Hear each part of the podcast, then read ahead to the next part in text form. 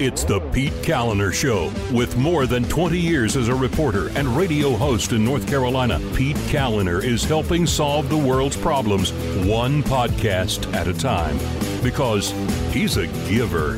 And now, here's Pete. What is going on? Welcome to the show. Thanks so much for listening. I appreciate it. And uh, if you are hearing this, then that means I was able to locate an internet connection. So, yay. Um, because I am bloodied but not broken after the great migration. And if the uh, the audio quality here sounds a little bit different than previous episodes, it is because I am in the new house in the new room. I've put up the soundproofing as best as I could to get this thing going, but uh, I apologize because I can hear the echo in it, and I'm sure you will too. I apologize for that. Uh, I'm not finished, but uh, also we ran into a bit of a hiccup with AT&T over the weekend when we were moving our service pre-existing. We were moving it over to the new location. They said oh yes we're in that neighborhood. It's fantastic. Okay great. And uh, then the move occurs on Saturday, and I'm hanging back at the house. I'm waiting for the installation, and then uh, you know they missed the window, and I call, and they're like, "Oh no, they'll be there during the window." And I said, "Well, that's not possible because the window's now closed." And they're like, "Oh no, but they'll call before they get there." Okay, fine. So I wait another like two hours, call again, and then uh, they bounce me around, sit on hold for about another hour and a half, and they say, "Well, there's a facility issue." A facility issue. And I said, Well, whose facility? My facility or your facility? And they're like, We don't have any other information, but we, the technician went out there uh, and made this diagnosis of a facility issue yesterday. So they knew about this for 24 hours, didn't tell us, and uh, they said, We don't know when you're going to have service. So I said, Well, go ahead and cancel our service then, because there's no point in me paying you for something you're not providing and that sent us scrambling. And uh, so I await the charter, or sorry, uh, they just they were bought. So now Spectrum. I'm awaiting Spectrum to come in a couple of hours, and if they do, then this podcast is getting uploaded, and you're hearing it like you're in the future hearing before the internet is hooked up. And so if you're hearing this, it means we have internet. it's only you know my livelihood. That's okay. Um.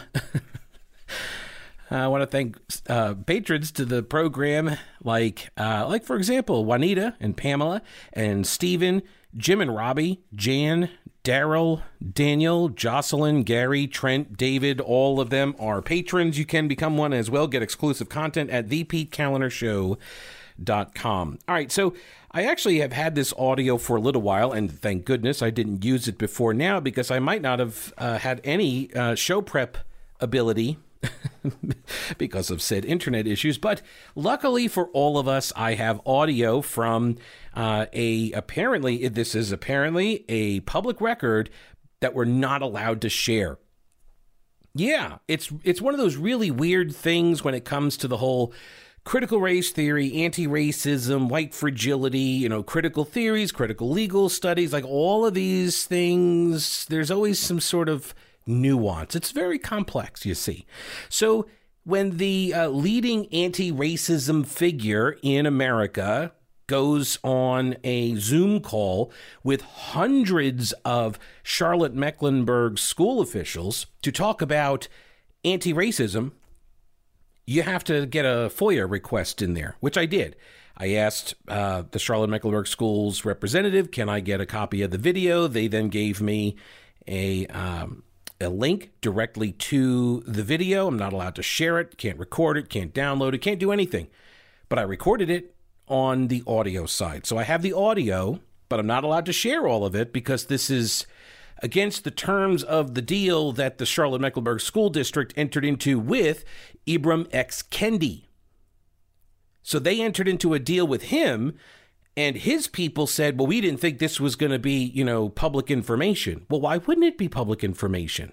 This isn't personnel related. You're giving a, a lecture, an interview to eight, like 800 Charlotte Mecklenburg school officials who are on this call. We're watching this video. And you're telling me the public doesn't get to see it? Why? This is one of the things that's always kind of a head scratcher for me. So many of these people are not uh, not too cool with the public seeing the stuff that they are doing, particularly when it comes to the schools, which is weird because if it's not being used in schools, then why would you have an objection to talking about this book that's completely unrelated to what's going on in schools? Which, of course, it's not unrelated. It actually is being taught in the schools because you hear it in the questions that these principals ask Kendi. Now, if you were to read just the Charlotte Observer and the uh, and WFAE, the NPR affiliate in Charlotte, you would believe that there was not really anything about critical race theory at all in this discussion. It was just about his book. There was one question, and he was like, "Oh, people don't know what they're talking about," which is the common uh, that's the common deflection that is used by critical race theorists and all of the offshoots and the cottage industry of trainings and diversity and inclusion um, uh, events that are all built around this theory. Okay, so like I understand why people on the you know on the left, the progressives, I understand why they always say to you know critics of critical race theory, "Well, define it. Why don't you define it?" It's a way to deflect away from the uh, the actual discussion of the things that are at the core of the philosophy, and uh, also at the uh, core of the people who are espousing, you know, the anti-racism philosophy uh, and and its application through all of these institutions, not just in education, but it is an anti-capitalist, it is a neo-Marxist philosophy, and so you guys can call it whatever you want, okay? And that's usually what I say to them. Like when they say, "Well, why don't you define it?" I'm like, I tell you what you give me a definition, and we'll just go with that. Because I literally don't care how you attempt to define it either. I'm not going to play your game when you say you need to define it. No, I don't actually, because I know what it is. Now, I'm going to assume you too know what it is, and so I'm not going to, you know, demand that you define it, but if you're going to demand it of me, then I'll tell you what, because I'm a nice guy and just for the sake of the argument, I'll let you define it. You go right ahead and define it, and I'll just go with whatever you decide. See, and it just robs them of that attack. And then once they define it, now they're in trouble because once they've defined it, now I get to just move on from there and talk about what it actually is. You see? Um, so, despite two, this is the story, by the way, from Anna Maria Della Costa at the Charlotte Observer. I think that's one person, or maybe two, but it doesn't say and in the byline. Anyway, despite two top North Carolina Republicans issuing an angry statement last month charging that Charlotte Mecklenburg Schools was, quote, embracing a discriminatory ideology. Video released Friday of the event in question shows something different. No, see, the, the ideology is in fact discriminatory. That's the whole purpose. That's what equity is. Equity is not equality. And by the way, Ibram X. Kendi says so that equity is not equality. I've got the audio, we'll play it in a bit. But this is the way the Charlotte Observer frames the event. Dis- that despite two top North Carolina Republicans issuing an angry statement, so this is kind of like Republicans pounce, Republicans seize, right? Despite the fact that they say it's this, it's totally not. They didn't even see the event. Well, nobody could see the event because, yeah, they, they locked it down. They didn't let the public even know. It just it leaked out. It got out that this event occurred. And then when it got publicized by a parents group, then all of a sudden media was like, huh, well, what, what is this? And people who know Kendi know what he's about and know that his ideology discriminates. So it is a discriminatory ideology. Critical race theory, this is the story, critical race theory was specifically discussed for less than two minutes out of a more than 40 minute long session during a keynote address from Ibram X. Kendi to Charlotte Mecklenburg Schools leaders back in June. The politicians, NC Senator Phil Berger and Lieutenant Governor Mark Robinson, had claimed that, quote, this is the state's second largest school district embracing a discriminatory ideology by paying $25,000 to learn from critical race theory's most prominent adherent. None of that's false. None of that's false. They say, oh, they claimed this, but none of that is false. It's not their claim. Those, those are true things that they've said. Kendi addressed more than 800 district and school leaders focused on a platform of anti racism and diversity. So the thing that he's that he's brought in to discuss is the very thing that Berger and Robinson are talking about. Kendi's book, How to Be an Anti-Racist, has been a key study point for administration uh, for administrators for the last year. For the last year, they've been talking about his book. You're going to tell me this isn't in the schools? All the administrators, principals, leadership in Charlotte Mecklenburg schools that they're that they're not talking about this? They're not embedding this into the school district? They've just been studying this book for a year? Give me a break. Now, speaking of getting a break, I can give you a break. Well, General Equipment Rental can. They'll give you a break on your first rental, 10% off. Go to General Equipment Rental for any project you are looking to do, whether it is a big project like uh, maybe you need to, you know, dig up a whole bunch of uh, dirt, move it all around, do some drainage issue uh, uh, mitigation. Uh, they can help you with that. They can give you the right pieces of equipment. They can show you how to use them. And uh, they also sell all sorts of outdoor power equipment from Husqvarna and Honda. I picked up one of the weed eaters and uh, now that I have the house, I can start weed eating. Well, I have to charge the battery first. They do have gas powered as, as, well, gas powered uh, equipment as well. They've got chainsaws and trimmers, hedge clippers. They've got blowers. They've got uh, mowers as well, like the uh, auto mower. This thing is really cool. It's like a looks like the Batmobile, but it's a Roomba for the yard. It's a yardba, and it just rides all around and cuts the grass all the time. Yeah, you'll never cut the grass again. How awesome is that? Go to General Equipment Rental in Weaverville. They're at the intersection of Merrimon Avenue and Reems Creek Road. They are family owned and operated for three generations. Check out their website at generalrents.com. That's generalrents.com and think outside your toolbox. All right, so let me get to some of this audio here. This is Sonja Gantt. She was the former anchor at uh, the NBC affiliate TV station in Charlotte. Uh, she now works for the CMS Foundation, and she led the discussion for CMS. Good morning, Dr. Ibram X. Kendi. I am delighted to welcome you on behalf of the leadership of Charlotte Mecklenburg Schools, uh, which is the 18th largest school district in the country. Um, I share that with you so that you know that we are a large district um, and we have leaders who have really gone uh, very deep into how to be an anti racist. Really? Um, your presence with us today culminates a year long book study. And I must tell you that each month uh, these meetings have generated a great deal of discussion.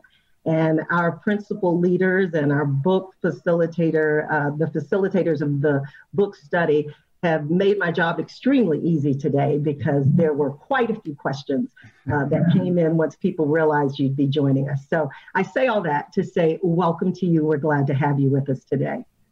Well, thank you, Sonja. I'm glad that we're having this discussion.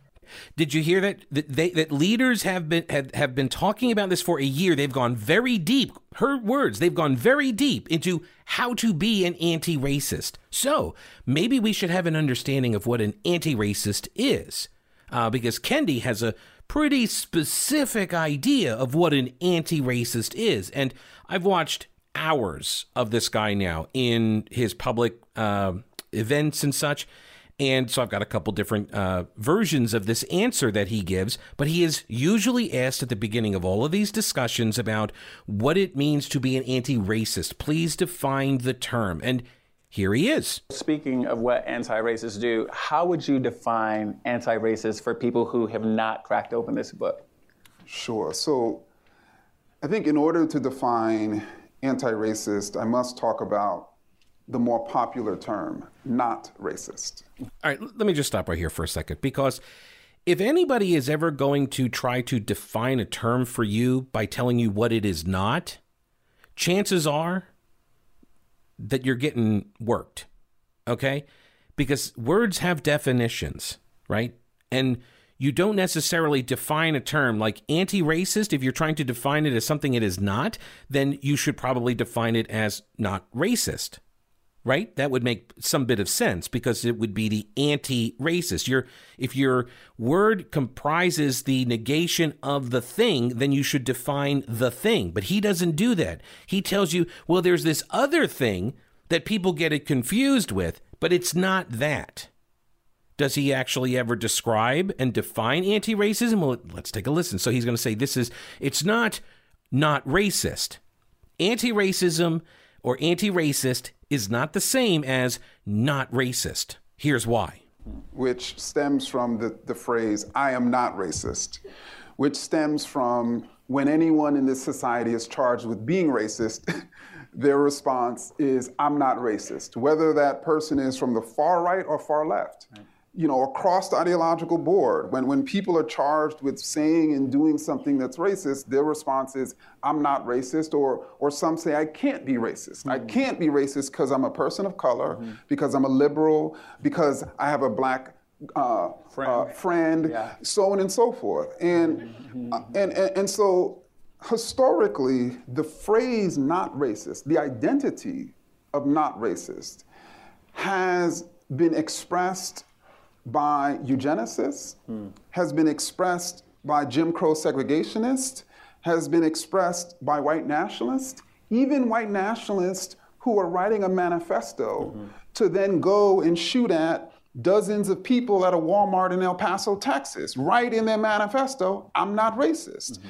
And so for me, fundamentally, it, we should not be identifying ourselves as not racist when white nationalists are identifying mm-hmm. themselves in that way and, and eugenicists. Mm-hmm. We should also be recognizing that, that it fundamentally has functioned as a term of denial. So there you go.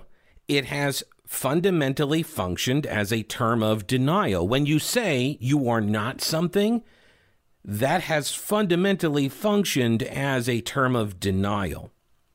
Thank God we've got somebody like Ibram X. Kendi to tell us that when you say you're not something, that that is a denial. Because I don't know what we would do. How would we have interpreted our own language like this? After all these years, we finally have some clarity. this is this is hucksterism. What he has described as prejudice.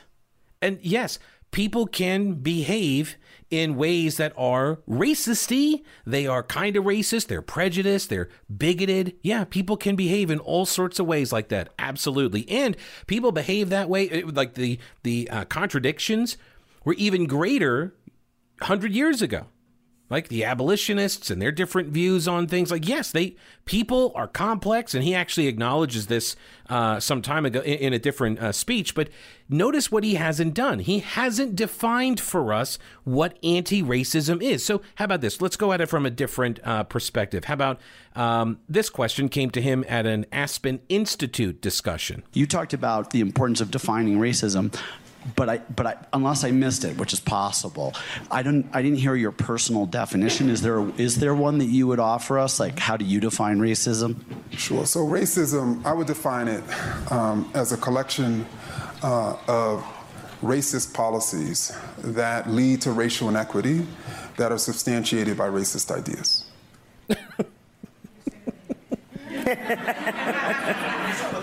sure. A, a collection uh, of racist policies that lead to racial inequity that are substantiated by racist ideas.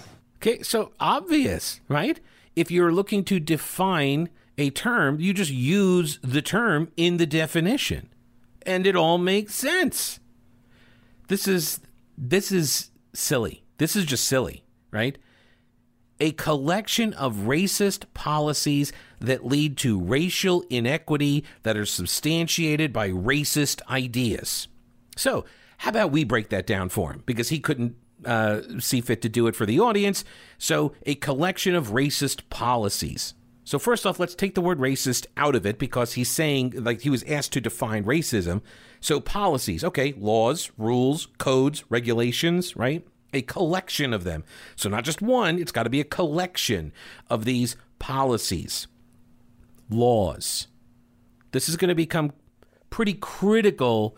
So, keep this in mind the word law, okay, when discussing this critical thing. So, a collection of these rules, codes, laws, policies, a collection of them. Then he says that lead to racial in, uh, inequity. Not inequality, but inequity. So, what is inequity? It is a lack of fairness or justice. And racial, when you throw it in front of inequity, conjures the disparate outcome argument, which we've gone over many times on the show here, uh, which is if you are looking at some results, whether they be test scores or admissions to colleges or um, uh, you know, uh, earnings in a household or home ownership or whatever it might be. You're looking at any outcome and you see a difference in uh, racial data. So there are more people of a certain, well, it's only, it only goes one way. Because, like, you could look at the NBA and say, well, that is a racially disparate outcome, right? The, the, the number of NBA players who are black are larger, that population is larger than the general population. And so you could make the argument under, under the disparate outcome rubric that that is a racist league, that they're preventing white people, that's systemic. They're preventing whites from playing.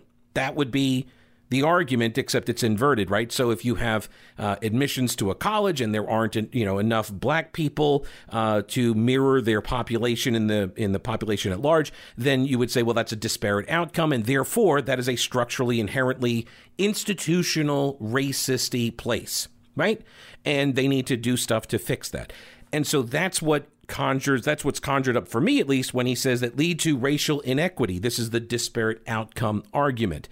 And then he says substantiated by racist ideas. So substantiated means provide evidence to support right or to prove uh, the truth of something right? So that's so to prove the racist ideas. But he never defines racism. So he just uses it. he just uses it in the definition of the word, which is silly. The dictionary describes it as prejudice, discrimination, or antagonism directed against a person or people on the basis of their membership uh, in a particular racial or ethnic group, typically one that is a minority or marginalized. The uh, the other definition is the belief that different races possess di- uh, distinct characteristics, abilities, or qualities, especially so as to distinguish them as inferior or superior to one another. And that's the definition that I grew up learning. That a racist is somebody who believes that uh, you know one race is genetically superior, innately superior or inferior to another, and that is abhorrent. That we are all equal right? That we all are, that we, eh, because we're all individuals, we're all created in the image of, and likeness of God. So, anyway, this is the classic definition of racism that he is apparently ignoring, doesn't want to describe it or define it as such. He's talking about collections of policies, which again, see, it directs you to the institutional argument. Because if you can be directed towards that, then you can work to tear down systems. And that is what he's really about. And that is what the work of all critical race theorists is about and all anti racist uh, theorists. This is what they're about the tearing down of the institutions. Why? Because they oppose the institutions of capitalism. That's Kendi says this. He's an anti capitalist. He says capitalism is racism and racism is capitalism, and he wants them both to die an unnatural death. This is their work. And if you don't understand that by now, and if your media people are feeding you stuff like what NPR is feeding and what the Charlotte Observer is feeding you, you need to find some different media sources because they're not telling you the whole story. Now, I will tell you the whole story about Mattress Man. It'll take some time. Okay, all right, let me give you the abbreviated one. So, Mattress Man, Chuck owns Mattress Man, locally owned and operated. He hires veterans. He does a lot of charity work. He gives mattresses to shelters that need it. Uh, and he gives great deals to you in the process. He's got uh, great service great products. You can actually score a free box spring at Mattress Man when you buy a mattress from their Biltmore collection. And uh, they're also doing the deal with uh, you can get a king for the price of a queen. Head on over to Mattress Man. We were actually over, we went to IHOP in Arden um, yesterday morning. And so we're hanging out in front of the store for a little while. They. It was early, so they were not open at that point, but they are open seven days a week. So you can walk into any of their four locations: the one in Arden behind the IHOP, or uh, the two in Asheville. They got one in Hendersonville. You can shop online at mattressmanstores.com. And by the way, when you go there, you can click on the financing link at the top of the page and you can apply and get pre-approved before you even walk into the store so you know you know exactly what your uh, what, what your finances will cover uh, they've got great flexible financing options for everybody, so don't worry about that. Synchrony Finance actually offers zero down, zero interest for up to 72 months for qualified applicants. So uh, go to mattressmanstores.com, check it out. Five star local delivery service, nationwide shipping, a 120 day comfort guarantee. Experience the difference at Mattress Man. Buy local and sleep better. All right, back to the Charlotte Observer story about the appearance that Mr. Kendi made to the Charlotte Mecklenburg school leaders. Uh, they say that uh, Senator Berger and uh, Lieutenant Governor Robinson leaped on the issue and they seized, they pounced, if you will, after a local moms group, without hearing any part of Kendi's presentation to CMS leaders, posted about it on social media. Like, oh, how dare they respond to some moms group? All these people are ignorant. They have no idea what he even said. You leave Kendi alone. But Kendi mentioned critical race theory sparingly during the presentation, according to a review by The Observer. On Friday, in response to a public records request from the Charlotte Observer, the district provided footage of Kendi's presentation. The district, however, says it signed a restrictive contract with Kendi, which they claim prevents them from sharing the entire recording. CMS officials said they would distribute the video under North Carolina public records law, but the district made footage available in a private link on YouTube that prevents the observer from making it readily available to the public. $25,000, okay, that was paid to Kendi for a 45 minute appearance on a Zoom call. 25 grand, taxpayer money. And we're to believe that we don't get to see that this training that has gone on for a year, this book club with 800 of, uh, of Charlotte Mecklenburg schools, administrators, principals, leadership, all of them, they've all been doing this for a year. They bring in the keynote guy who wrote the book they've been studying for a year, paid him 25 large for a Zoom call. Oh, and then by the way, he went and talked to kids afterwards, and we don't have video of that either because that's always that's always healthy, right? To have some guy come in and talk to all of the kids, not all of them, some of them. Uh, they, they they they had some. Uh, what was it called? The uh, there was like a group of them. I forget what the name. Uh, Generation Nation, student leaders in Generation Nation, and they got to speak with them.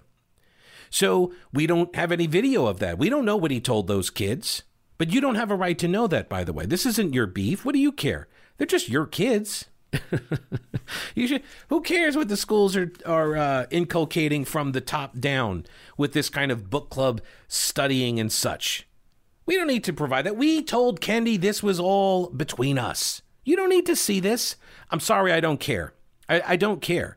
I've pulled sound bites from it. I don't know what the fair use rules are with the video, but CMS calls it a public record, and so I'm going with the public record. I'm treating it like it's a city council meeting because to me it is. Um, now, maybe that means Kendi comes after me and sues me for whatever use I'm going to play here. So be it. Don't throw me in the briar patch. Um, by the way, his book was called Stamped Racism, Anti Racism, and You. The book is also listed on the 2021 Charlotte Mecklenburg Virtual High School Summer Reading List. Um, in the press release, Senator Berger and Lieutenant Governor Robinson took phrases out of Kendi's book without knowing what was said during Kendi's presentation at the Summer Leadership Conference. Berger's office did not return a request for comment from the Observer on Friday. Quote, To say I'm troubled by this insidious discriminatory doctrines creep into the North Carolina public schools is an understatement, Berger said in a press release. Children must not be taught that it's appropriate to engage in present discrimination, which is what Kendi has said, that you need to engage in present discrimination in order to atone for past discrimination. So he is promoting a discriminatory ideology. And there isn't any amount of deflection and tap dancing that his defenders and proponents of critical race theory, that, you cannot deny what he is describing because he is explicit in that. He may not be explicit in describing and defining anti racist, but he describes the remedies to inequity is discrimination. Because that's what equitable treatment means, not equal treatment, equitable treatment. And in Kendi's book, this is hilarious. This is the Observer at the very end of this article, where they begrudgingly acknowledge that Berger and Robinson, the Republicans who are criticizing this, that their criticism is in fact true. In Kendi's book, he does cite his opposition to capitalism and calls for present discrimination to address past discrimination. But neither came up during the CMS talk. Oh, well, then as long as it didn't come up and we're just telling kids to go read it, you know, what could go wrong? They're telling kids to go read a book that is anti capitalist. They're, they're instructing 800 leaders in the district in a philosophy, in an ideology that calls capitalism racism and racism capitalism. And both need to be put, at, put to death. Unnatural causes is what he calls it. So don't tell me that this isn't in the schools and, oh no, you guys are blowing this out of proportion. We just want to teach history. No, you don't. This is way more pervasive and insidious than that. And the criticism coming from the Republican leadership is accurate. It is accurate. All right, let me get back to some of the audio here. Sonja Gantt then asked uh, why he weaved his own personal stories into the book, which is a very academic book. He said he did this because he wanted to show that we should be striving to transform ourselves so we can then transform society. And I really wanted to, to sort of show the way that an individual can can either think that the problem, the racial problem, is Black people, um, or Latinx people, or Native people, or a particular racial group, or could see the problem as this larger sort of structures, you know, of racism. And and that's a false choice. That's what you call that one. That's a false choice. It's not an either or. You, know, you can either see it as a problem with black people or Latinx people, or you could see it as structural.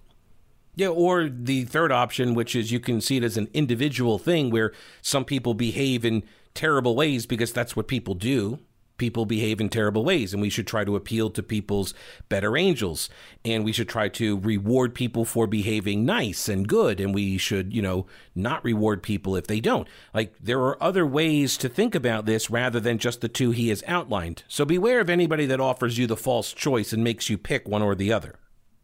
And so, you know, I thought by by sharing my story, by, by, by people seeing how the more I realized that the problem was not black people or black women or black poor people or on and on. The more i realized that the problem was racism the more anti-racist i was sort of being. But i also wanted people to sort of see that this is a journey. And and and unfortunately you know we are all taught the same ideas about let's say black inferiority. We're, we're, taught the same ideas about white superiority. We're, we're taught uh, to see racial inequality as normal. And and so it, it, takes some time for us to see it as completely abnormal. Some of i'm sure some of the folks on this call just sort of you know since they were young they were being anti-racist but i wasn't i wasn't that person so i wanted to show my journey he does this like nervous laugh there too. I'm not really sure what to make of that. I think it's a tell about something, but I will leave that for uh, the professional poker players. Um, now, uh, here's something. If you are looking for a professional to get you real U.S. military surplus, then you go to Tim at Old Grouch's Military Surplus. He's been doing it, and his dad was doing it before him, the family shop, downtown Clyde. Uh, on Main Street. It's across the street from the anti aircraft gun, and he's got all of your military surplus needs right there backpacks and uh, you know clothing and and so like camouflage stuff and hats from you know all the services. Uh, he's got really cool maps as well. So if you're looking for a way to decorate the man cave, you know, maybe get some battlefield maps from various wars is really cool. Canteens and camp stoves and rain ponchos and the first responder kit that he's got, like more than uh, 350 components are in this uh, kit, and there's room. So once you pull like a band-aid out, you will be able to like repack it because there's plenty of room in the bag. Though that's the case. Like you ever get these kits, and as soon as you take one thing out, and then it never fits right again to pack it all back up. Uh, and these are actually packed by North Carolina folks. So uh, head on down to Old Grouch's Military Surplus, or check them out online at oldgrouch.com. So, all right, back to the uh, the Kendi interview here on CMS's uh, leadership call. Um, he makes the argument here that, as I mentioned earlier, that humans are complex and we can be racist and anti-racist. We can be both. So we're human beings, right? We're we're not machines. you know, we're not sort of logs. And the the beauty, the, the greatest thing about humans, and potentially the most difficult things about humans, is is that we're deeply complex, and in many ways we're deeply contradictory. Right? We can think we are one way, when we actually, you know, in many ways are are, are another way. Right? This is some deep stuff, right? I mean, this is really, I mean, it's stretching the bounds of intellect right here. We really are being forced to confront some stuff with this kind of deep thinking. Don't don't you agree? But I think as it relates to this specific issue, I, I think that we there's so many different elements of it. So I think first we use the term racism and racist interchangeably when we should not. So, really, the term racist is an individualized term, while racism is structural and systemic. Uh, secondly, I think we are very perpetrator centered. And, and so, as opposed to victim centered. And so, when we put the locus of our consideration on victims, the question for us as individuals is Is what I'm saying and doing uh, bringing relief to disproportionately poor Native people or not? right. And so it's a it's a different question. And so that's really I'm trying to sort of shift, you know, you know, our, our focus. But ultimately, I think in studying really the history of racism, but more specifically the history of people who were being racist, what I found is you had abolitionists you had you had white abolitionists as an example who on the one hand would say things like slavery is evil and it needs to end right now mm-hmm. and when they would say that and then they would support policies uh, and organizations that ended slavery immediately they were being anti-racist mm-hmm. but some of those same white abolitionists would also say that slavery is so dehumanizing mm-hmm that it has made black people into brutes. brutes. They're subhuman brutes. And so therefore, yes, they they should be slavery should be abolished, but those black people are not ready for civil and voting rights. So the same people, right? You know, just as you have some people today. All right, hang on a second. Before I get to the some people today, does this strike you again? Does this strike you again as something that is, oh my gosh, I had no idea? This is like this is like the people who attack Christians and they're like, you know, Jesus probably wasn't a blonde haired, blue eyed guy from Iowa. In your face, Christian. And most Christians are like, yeah, we already knew that. He's from the Middle East. right? Like, this idea, like, they come, like, I get the sense that he came to realize something and he thinks it's the most important thing ever. And oh my gosh, did anybody else see this? And everybody else is like, yeah, dude, we yeah, absolutely. Especially people from 100, 200 years ago, walking contradictions about all sorts of stuff.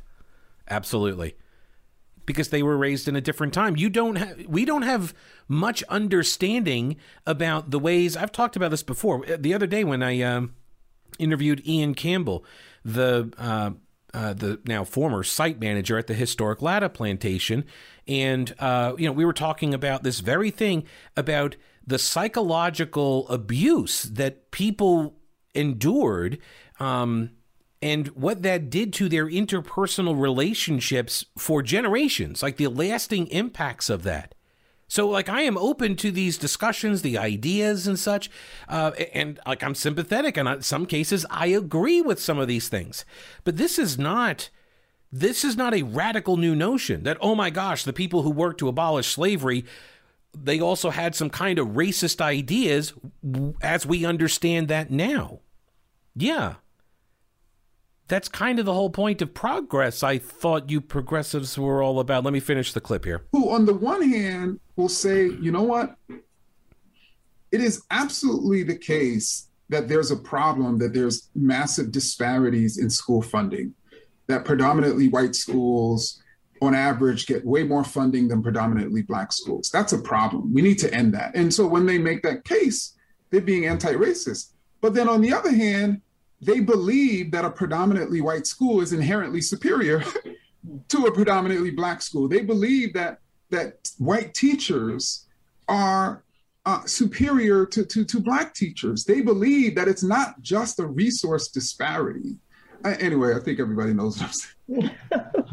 and, I, and I don't know what happened there. He just like pulled the ripcord on that, or maybe jumped down the escape hatch. Maybe he realized as he was kind of working into this huge indictment of the government K 12 model of education, he realized, oh crap, I'm talking to a government K 12 education establishment.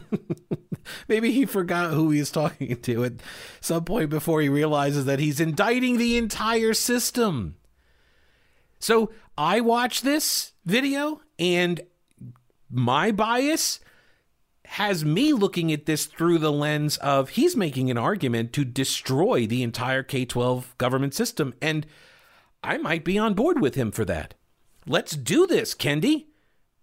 Dr. Kendi, sorry. Let's do this. Like you want to you want to tear this whole thing down? You want to get rid of the the government run monopoly K-12 education model? I am so there for it. I am so there for it. Uh, so I would say let's have the money follow the kids, right? I mean, that just makes sense. This way, everybody will have the same amount of funding. You can go to the same. You can go to the same schools, different schools, whatever you, wherever you want to go. Right? Um, he he actually goes into this. He's asked at the very end what kind of a school he'd like to send his own daughter to. So wait till you hear this answer. Now, by the way, if you are a teacher, you can keep more of your own money when you buy or sell your house. Did you know that? You can. If you hook up with Rowena Patton in the Homes for Heroes program, uh, that's how you keep 25% of the realtor commission. And she's given back like $800,000 to local educators, but also healthcare officials or professionals, rather. Um, who else? Members of the military, veterans, active duty, retirees, police officers, firefighters. Right? These are the eligible professions to be part of Homes for Heroes. So buying or selling, keep more of your own money and get your house sold quickly and for more money. She has homes at all price points if you are looking. She got us our house here. We couldn't be happier. Give her a call 828 333 4483. That's 828 333 4483. Or go to her website, mountainhomehunt.com, and then start packing. So, um, this is what so far you should really be getting a, an understanding here of uh, Kendi's. Um, well, I will say it like this this is not particularly scholarly or it, it doesn't have a lot of intellectual heft. Okay. As I said, I've listened to now several hours of Kendi in different appearances, different locations and venues, and I have come to the conclusion that I agree with uh, the economist uh, from Brown University and the podcaster guy Glenn Loury, who called Kendi a lightweight. he called him a lightweight. I do. I like. I can't help it. The stuff he's saying, it's not particularly enlightening. He he's. I I know I use this example, and I have before, but it's like George W. Bush, where he would say these cliches that are cliches. Like everybody knows these cliches. And he would always frame them like, you know, we have a saying where I come from. And then he would proceed to mangle the cliche that we all know. But he would tell them to us as if we've never heard them before, right? He would have this affectation, this tone of voice, and this delivery that would communicate and convey this idea that we were hearing this all for the first time. And like, dude, we all know that cliche. What are you talking about? That's not just where you come from. So, anyway, a bit later, Kendi then says most of the time, the people he argues with, which is, I found that's kind of surprising because one of the knocks on Kendi is that he doesn't actually debate people. Um, but anyway, he says, he says most of the time when he, he, he hears people arguing over this stuff, you know, what is or is not racist, he says what they're really arguing about is the, the very definition of the word racist. When people say to me something is, quote, not racist, I don't actually say, no, it is. I actually ask them, okay, so how do you define racist?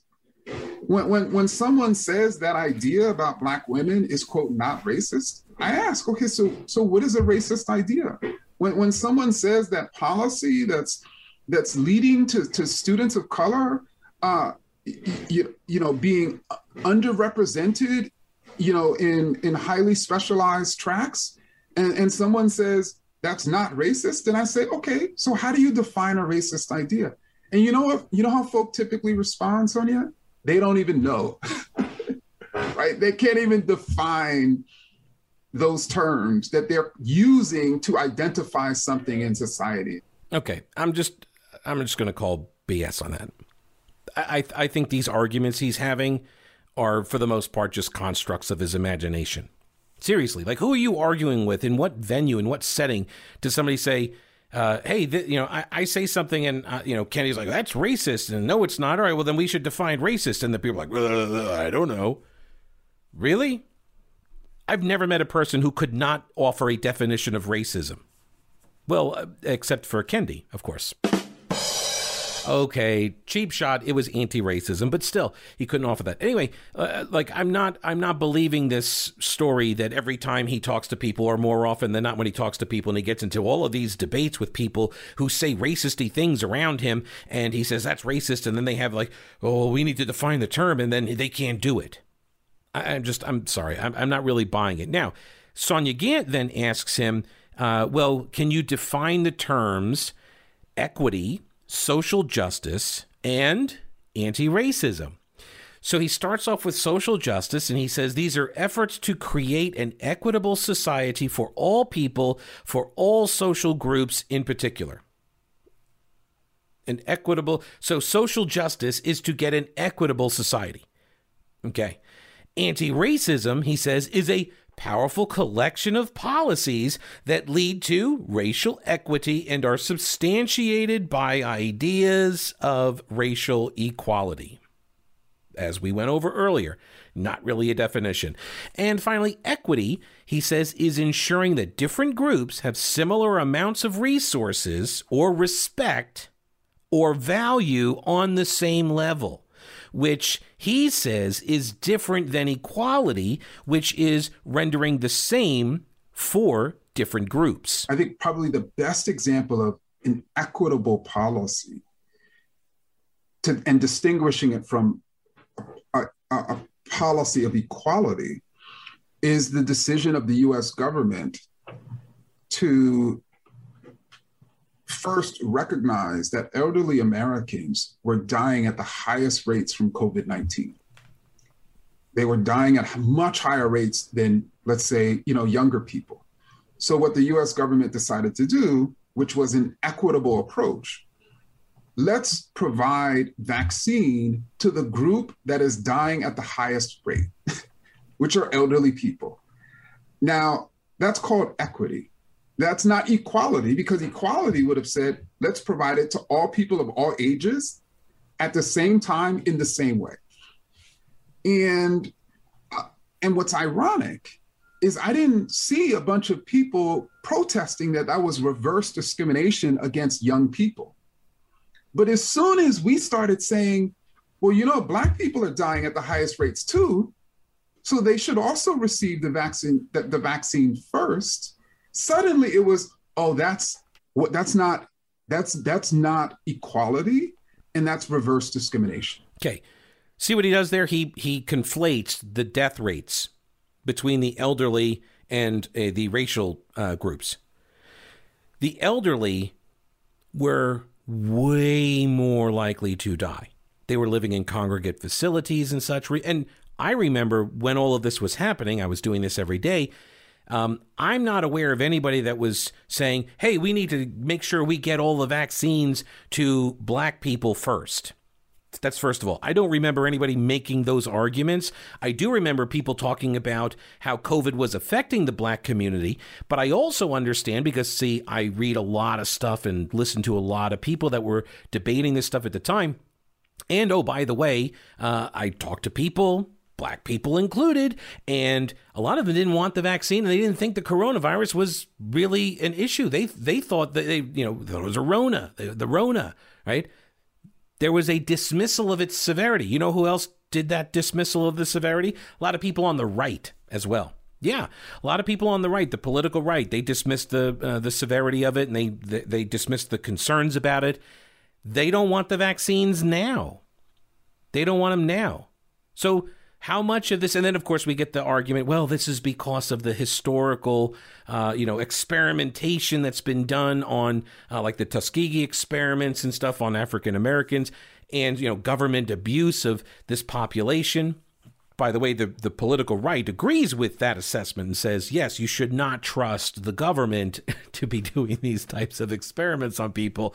So they don't want the shot for largely the same reason that a lot of black people do not want the shot.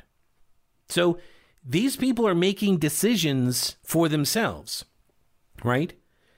Old people trapped in nursing homes when, you know, Governor Cuomo uh, pipes in all of the uh, the people with the virus, like that's a different cohort. But look, I understand the argument he's making, this analogy he's making. I do. And this is why I said, like, in some cases, I am open to be persuaded to certain aspects of these things because if you have a population, like, let, us say, instead of, let's say, instead of um, old people, that it was for some reason or another, this virus was genetically engineered. I'm sorry, the virus was somehow or another predisposed to attack a certain racial demographic, and it was only killing that one racial demographic, right? Then yes, you could, you should be directing those resources to fight that virus in that population. Absolutely. And that's why the first focus was the elderly. And when the vaccines came along and there was a limited supply, you go right for them first. But then the next waves, like who were being affected, well, are people being affected because they're being exposed because they don't believe that it is a risky proposition to go about their lives? Or are they being affected because they're frontline essential workers and they're more likely to be working in these environments, right? Well, that's why we gave the frontline essential workers the first dibs on the vaccines, right? Wasn't that the point of that? Now, a lot of people forget the point of the roof on your house is to protect everything in the house. And most people don't even remember it until like it starts leaking, you've ignored it for so long, and now you've got real infrastructure problems in your house. So, do what any rational sane person would do, which is to call Balken Roofing and uh, have them come on out. They will assess the roof. And if you need a new roof, you can get one for as low as $69 a month. Uh, and uh, if you don't need a new roof, maybe you just need some spot repair, they can do that for you. Uh, and maybe you don't need any repairs at all. Maybe it just looks weird because you know it's really hot and some uh, uh, roof designs like with truss systems and such uh, they kind of look wavy your roof is fine. It's just that's that's like a normal thing. So uh, Balken can tell you all of that. Uh, give them a call at 628-0390. Family owned and operated, award winning. They keep winning awards from GAF, the largest roofing shingle manufacturer in North America. Yeah, they keep winning awards. They got like three straight years, uh, and only like two percent of roofers even qualify to be considered for these awards, and they've won them three times in a row. So give them a call at 628 0390 or go to balkenroofing.com. That's B A L K E N roofing.com. Now, I mentioned earlier, um, Kendi spends a lot of time talking about racist policies because this is about the structural racism, right? But who makes policies? Think about this. Who actually constructs policies, rules, codes, regulations, especially as it pertains to education, but also in the law. Who does that? Lawmakers. Lawmakers. So when people say, oh, you don't understand what you're talking about because the critical race theory, that's a legal theory. Right. Legal theories written by lawmakers. Right. Totally on board with all of that. You see? Um, all right. I got more audio on this. Maybe we'll do another episode uh, later on this week. Thanks so much for listening. I do appreciate it. And uh, remember, subscribe to the podcast at thepetekalinershow.com. I'll talk with you later, and uh, don't break anything while I'm gone.